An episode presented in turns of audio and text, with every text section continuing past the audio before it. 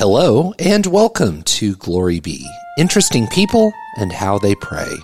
Each week, we chat with interesting people about their lives, their work, and how they pray. I'm Sharon Hannish. And I'm Mike Malcolm. Our guest today is Mark Ohnesorge. Mark is a captain with the Tulsa Police Department here in Tulsa, Oklahoma, and is currently assigned to the Police Academy over recruitment and training. He grew up in a military family, traveling all over the world before graduating from high school in Enid, Oklahoma. Mark holds a Bachelor of Science in Mathematics from Oklahoma State University and a Master of Science in Criminal Justice from the University of Oklahoma. He taught in public schools for one year before joining the Tulsa Police Department in 2008. Mark has held many positions within the Tulsa Police Department and has helped develop numerous classes for law enforcement training. He is a commissioner on Mayor G.T. Bynum's Greater Tulsa Area Hispanic and Latinx Affairs Commission and serves on the Church of St. Mary pastors team. Mark is married to his lovely wife, Maggie, and they have six kids who keep them very busy with school, church, and sports. And we are so delighted to have Mark here. We, we know Mark well. He's very involved here at St. Mary's, and we're so happy you're here. Yeah, thank you very much for having me. I'm excited. Yeah, six kids. You must have like reaction times, like just being able to reach stuff, catch all the balls, a child who. Yeah, sometimes I surprise myself Yeah. with, uh, with my spidey senses, but yeah.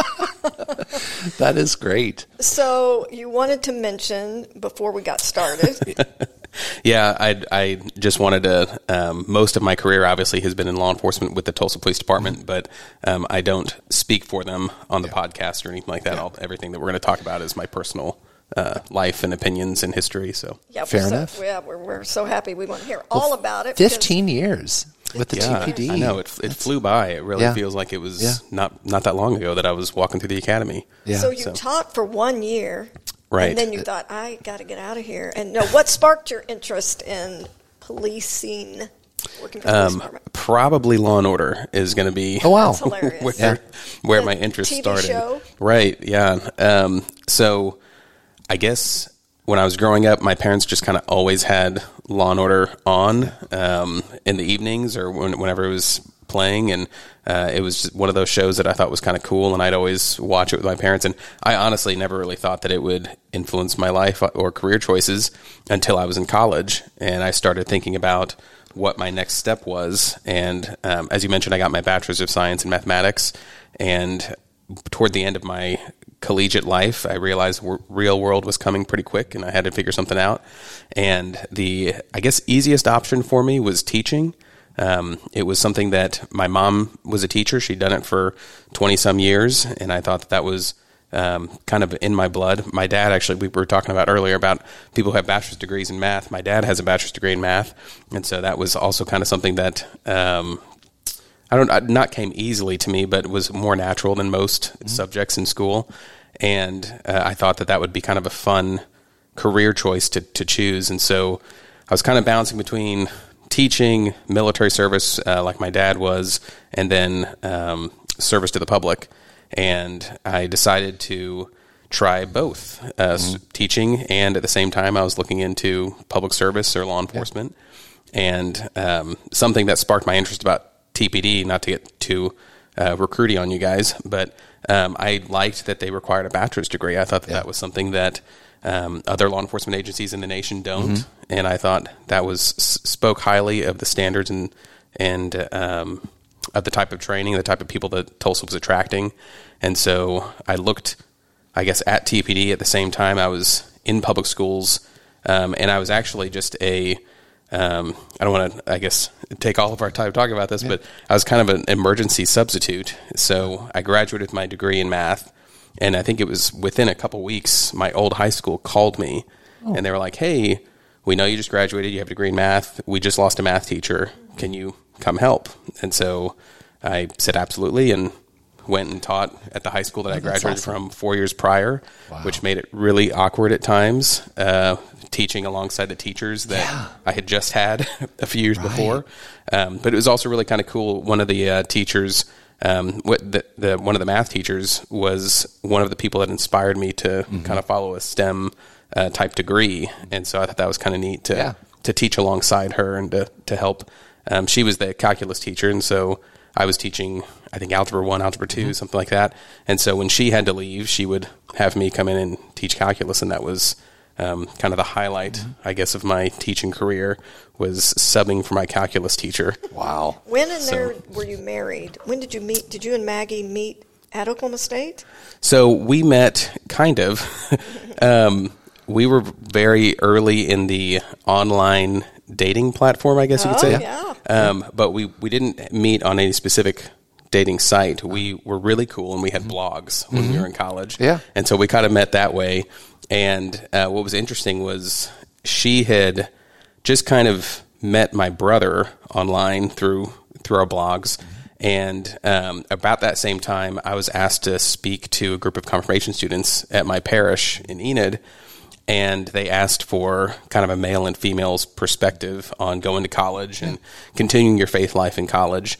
And um, and so I, Matt was kind of like, "Hey, uh, I just met this girl online. Maybe you can take her and see if she's interested in, in speaking with you at this thing.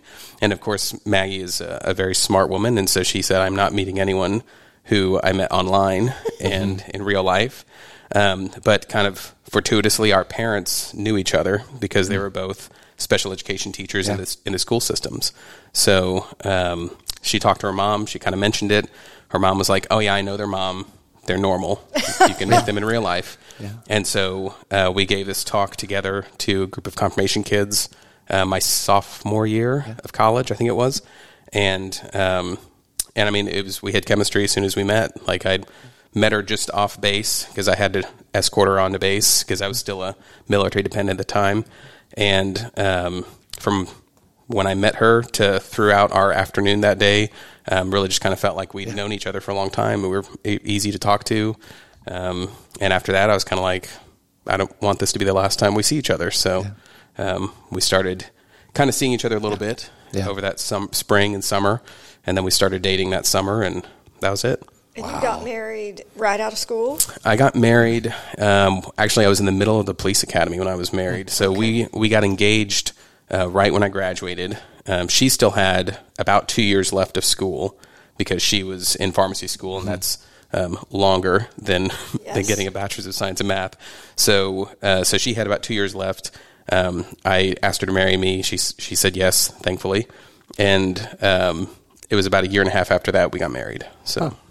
And so then she supports you as you go to the police academy. So um, she was still in school Okay. uh, at that time. Like she was in her, um, I can't remember what they call it, rotations, I guess. And so she was working in pharmacies here in Tulsa, um, but still paying tuition to, to go to school. And so, um, fortunately, Tulsa pays throughout the academy, and so I was able nice. to Okay. um, support both of So us if you get that into regard. Mm-hmm. the Tulsa Academy, it's free.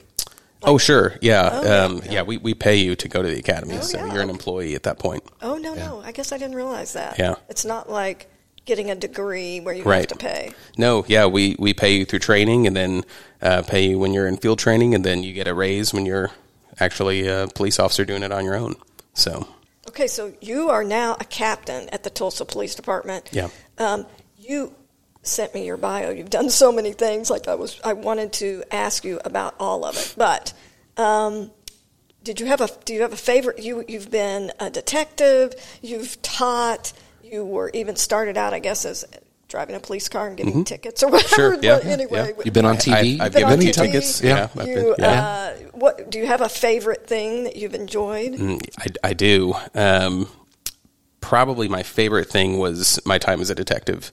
Yeah. Uh, that was really really fun. That's kind of what initially grabbed my attention to police work was um, wanting to become a detective, and I was able to do that. I think I had three years on the police department when I applied to the major crimes unit, and I was accepted.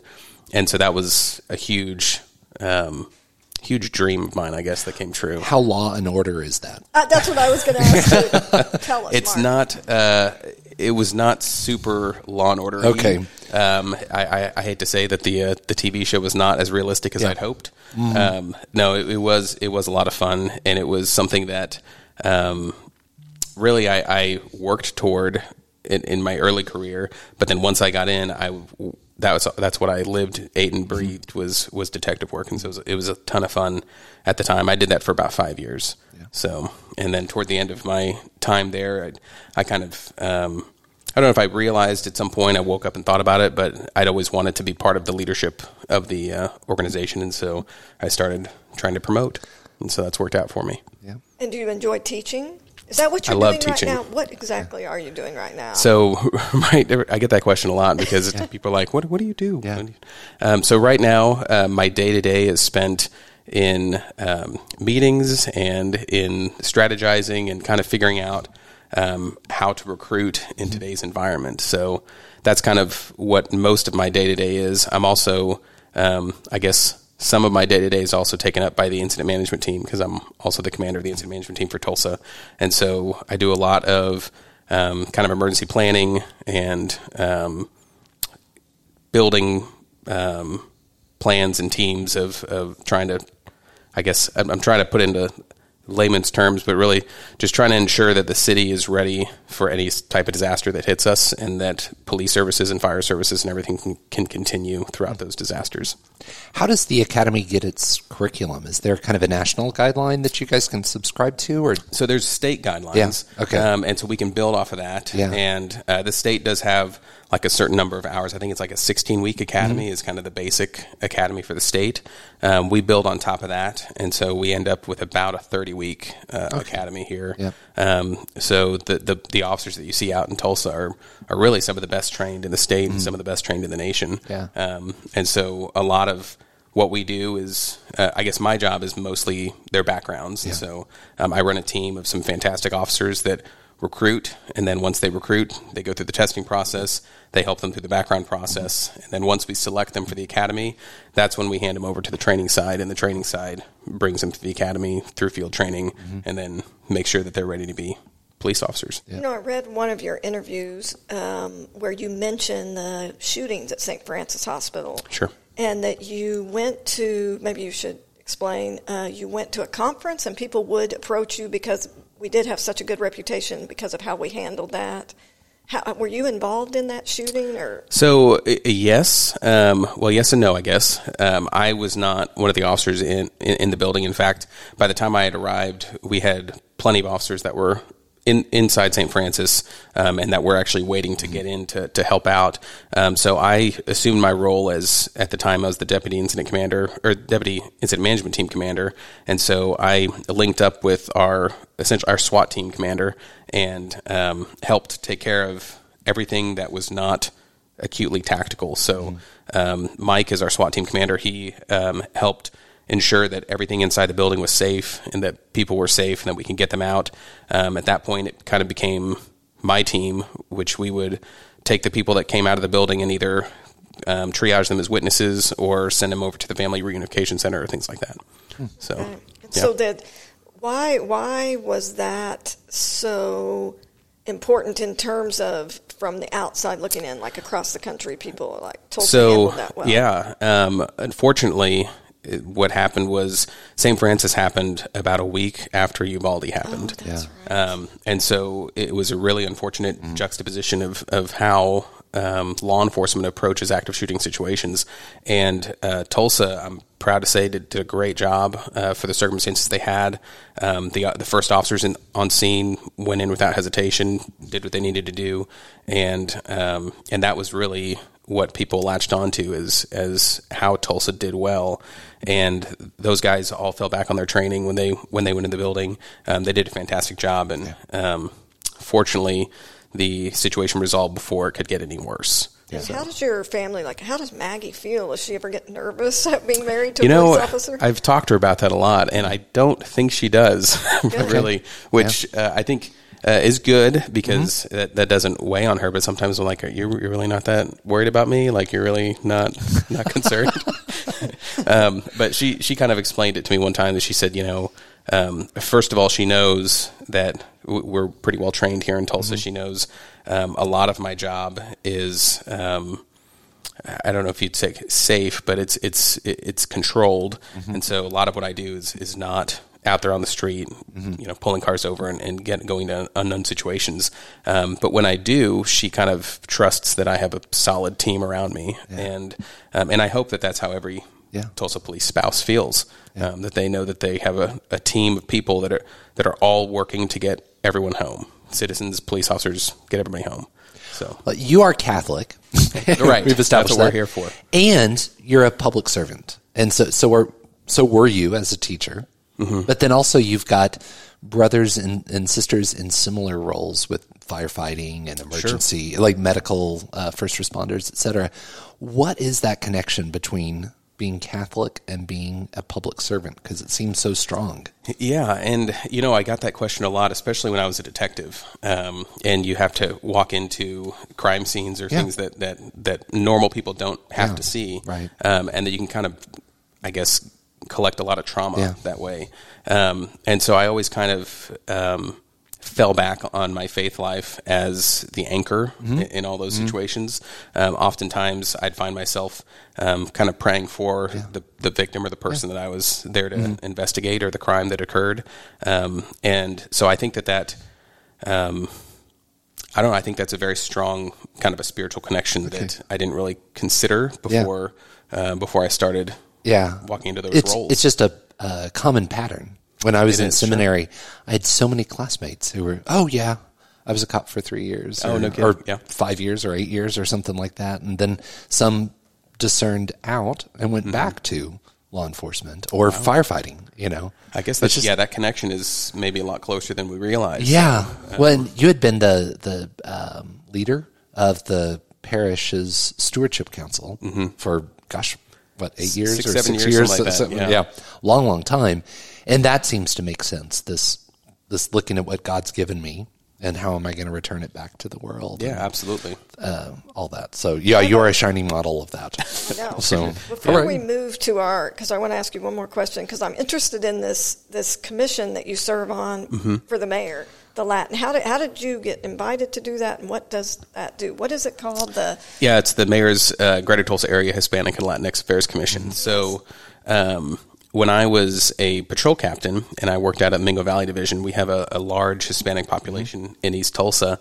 And um, I'm happy to say my, my boss at the time, who's also a parishioner, Mark Homerhauser Jr., um, he and I worked to forge a lot of relationships in East Tulsa with the Hispanic community um, because really they're a, a huge part of the citizens that we serve out in East Tulsa, um, but they're also um, inclined not to trust police. And so that that was something that we worked toward, uh, worked to overcome because a lot of that is is having to build those relationships and overcome those uh, those feelings that other people have about not being able to trust the police officers that that that serve them.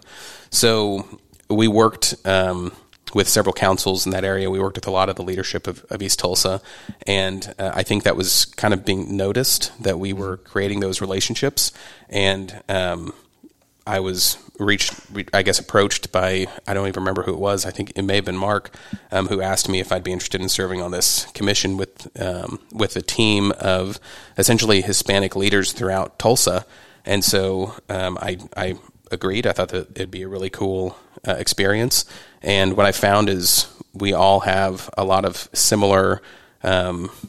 Uh, beliefs or, or a lot of similar motivations for, for being in the room together. And all of us are looking to improve the lives of all Tulsans, um, and including and um, maybe, a, s- I don't know if especially is the right word, but with, with a uh, definite um, flavor or flair of catering toward Hispanic communities. Um, so offering translations, offering different public safety meetings, uh, public safety forums, things like that is always uh, something that we and try are to you. Hispanic from the Philippines? Or your parents from the Philippines? No, so my mom is first generation Mexican American. Okay. So, um, and my dad is German, which is why my last name Yeah. is Ohnesorge. Ohnesorge, yeah. And so people kind of get confused when they see me. Um, but uh, but yeah, so uh, my mom's side is the Hispanic side of our family, and so growing up, we'd always have, um, and they're both very strong Catholic families, which is also kind of interesting. But uh, growing up, it was very interesting to, to have my mom's side of the family, and we'd go to parties on her side, which were mm-hmm. always exciting and uh, full of pinatas and yeah. lots of fun. I was always one of the taller members of the family on her mm-hmm. side, which was also fun. And then we'd go to my dad's side of the family, and it was much more formal and uh-huh. much more like you know sit down dinners. And I was always one of the shorter members of the family on that side, so it was kind of worked out that way. But yeah. Well, speaking of, so you grew up Catholic. As we mm-hmm. transition yep. into our, it's glory be interesting people and how they pray. So mm-hmm. as we make our way into the how you pray part of the podcast, you grew up Catholic Mike and I, of course, think of you as one of our um, devoted parishioners. You're also still involved. You were involved um, in stewardship. Now you're involved on the pastor's team. You've been very involved in the school. Um, is there a particular type of prayer that draws your heart?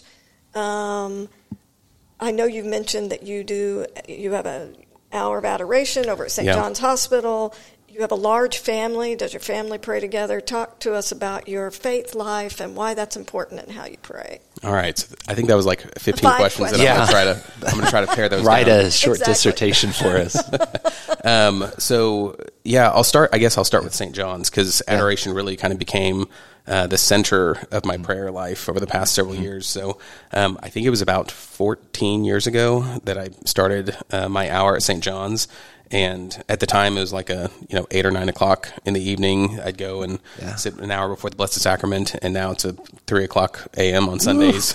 so I think yeah, it's, it's gotten progressively yeah. later as, uh-huh. as, it's gone on. But um, and so that that early on, I kind of felt like that was a centering of yeah. of my life, and so I feel like that every week, and it is uh, sometimes a struggle um, or or a sacrifice because on Sunday morning it's it's hard for me to wake up to make it to ten thirty mass, which is why now we're five p.m. Saturday mass uh, goers. But um, so yeah, so it's it's been challenging to continue to to have an overnight hour, but I also found that it was um, if my week feels off if I don't go. Yeah. So, like for example, this last weekend I was out of town because I had my 20th high school reunion, yeah. and um, and I felt I felt like my week didn't start off the way it should because yeah. my week normally starts yep. off with an hour before the Blessed Sacrament. So that's kind of a centering, I guess, moment for me for my prayer life. And um, what I normally do there is I do a lot of spiritual reading, and so um, I generally kind of cling on to uh, a saint or someone that um, that I revere, respect. Um, I recently uh, reread the biography of Stanley Rother uh, because I feel I feel like he's a really um, good figure, especially mm-hmm. in Oklahoma, for us to look up to. And my wife and I kind of made a, a pilgrimage to this, the shrine of Stanley Rother in Oklahoma yeah. City this summer, and so that kind of resparked my interest in in learning more about him. And I'd read his biography a few years ago, but I decided to kind of reread it. Um, Padre Pio, who's one of my one of yeah. my guys, um, I read about him uh, frequently, and so I, I, guess spiritual reading has a lot to do with my prayer life as well. Um, in terms of with my family, uh, we um, in the mornings we do have a prayer that we uh, try to hit with the kids as often as we can, um, and it's the uh, "Good Morning, Dear Jesus" prayer mm-hmm. that they learned, I think, in preschool, yeah. and we still kind of continue that, and yeah. we talk about prayer intentions and things like that. Um, and then in the evenings during dinner, and this is something I actually stole from Jane Bender. Um, when Maggie and I would we, we used to go and speak to her theology class, and what they would do on the Mondays after a weekend is they'd talk about their peaches and their pits from the weekend. Mm-hmm. So like the good part of their yeah. weekend and their bad part. And so we started doing that with our kids. We thought that was kind of a fun thing for, for us to do and get the kids to talk to us a little bit. Um, and af- over the years, it's evolved now and it's just peaches because we don't want to hear about anything negative yeah. in their day. We just want to hear what the good part yeah. of their day is. And if it's something that, um, that they need help with, then we do peaches and intentions, and so we'll ask yeah. about an intention for the, for them, and so that's kind of a way that we try to remind our kids to be grateful yeah. in every day, no matter what happens in school. Um, there's always a piece of their day that they can count as a peach, and uh, it's not a, a, you cannot give the answer that there was no peach that day right. because we'll always ask them to look for something that was good, um, something that we can be thankful for, and then we talk about prayer intentions. So uh, that that's kind of, I guess, the center point of prayer and with with our family. Um, something that I do personally is, and I think I've talked about this before uh, with some ministries at St. Mary's. Um, when I have time in the mornings, I'll start my day with a rosary in the car, mm-hmm. and that's a fairly easy thing for me to do um, on the way to work. Is I'll um, I have a couple rosaries in my car already. Uh, oftentimes I just do it on my fingers, yeah. and I'll I'll say a rosary on the way to work. Um, nowadays a lot of times my mornings are covered with phone calls mm-hmm. because you're never really detached yeah. from, yeah. from your work. You can't clock it's, out. Right. Yeah. You always have a phone on you or something. Yeah. Um, and so I'll try to at least get a decade in or get a few yeah. prayers in on my way into, into work. Um, so yeah, I guess that's. I don't know if I answered all your questions. I think that was a great answer. You mentioned earlier in the podcast about you know when sometimes when a call comes in that requires police presence, you'll come in and pray for the people impacted by that situation. Do you have a go-to prayer? Like if you only have ten seconds, do you have a go-to? um, so I, I, usually stick to the Hail Mary because yeah. it's just kind of a, an yeah. easy, uh, I guess, softball prayer for me to, to throw in there and something I can remember really yeah. quickly. Um, but I also, uh, especially when I was in patrol, I favored the St. Michael prayer a lot. Yep. Um, I enjoyed that one. Uh, um, I, I, said that one frequently, uh, either at work or right before mm-hmm. work or things like that. Um, so those are kind of the two that I would think about. And then sometimes if I could find a way to relate to the person um, that that might influence yeah. a prayer that I might yeah. say or an intention that yeah. I might have for them. Okay. Uh, but often it was yeah it was Hail Mary or um, their uh, the repose of their soul so that kind of thing. Yeah. And um, we should link to the Saint Michael prayer. I Absolutely. don't know if anybody has ever. I mean, of course, a lot of people have heard the prayer, you know, yeah. but if anybody's ever referenced it as a prayer that they use. Oh yeah, that's yeah, it's one of my favorites. Yeah, that's a really yeah. good idea. I have St. Michael socks too that yeah. I wear sometimes if, if it's yeah. you know if it's going to be a day. Yes, yeah. yes, yeah. give you strength. Yeah. You. So, so you've got all the whole uh, communion of saints represented because you got Padre so. Pio yeah. shirts, right. St. Michael Blessed, socks, Blessed yep. Stanley Rother. Yeah, so you got to keep like, them all together. You know, from what you've mentioned, I mean, starting out when you were in college and probably before, but you've been very active. You have a rich prayer life. I hope has so. It, yeah. Has it there ever been a time in your life when it's been difficult to pray? Right. Oh yeah, all the time. yes, is the answer to that.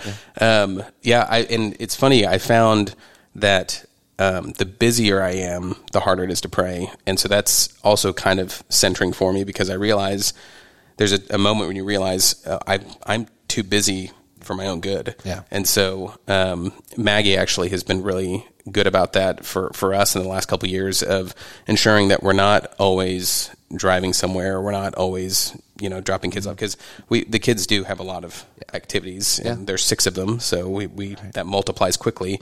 So we kind of came up with, for better for worse, a structure where they can have like a sport and a extracurricular or an right. extracurricular activity.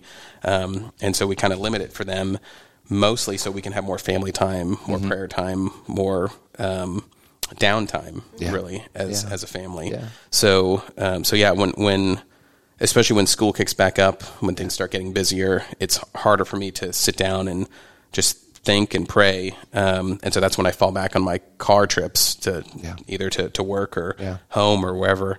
Um, but yeah, so that's been a challenge for me.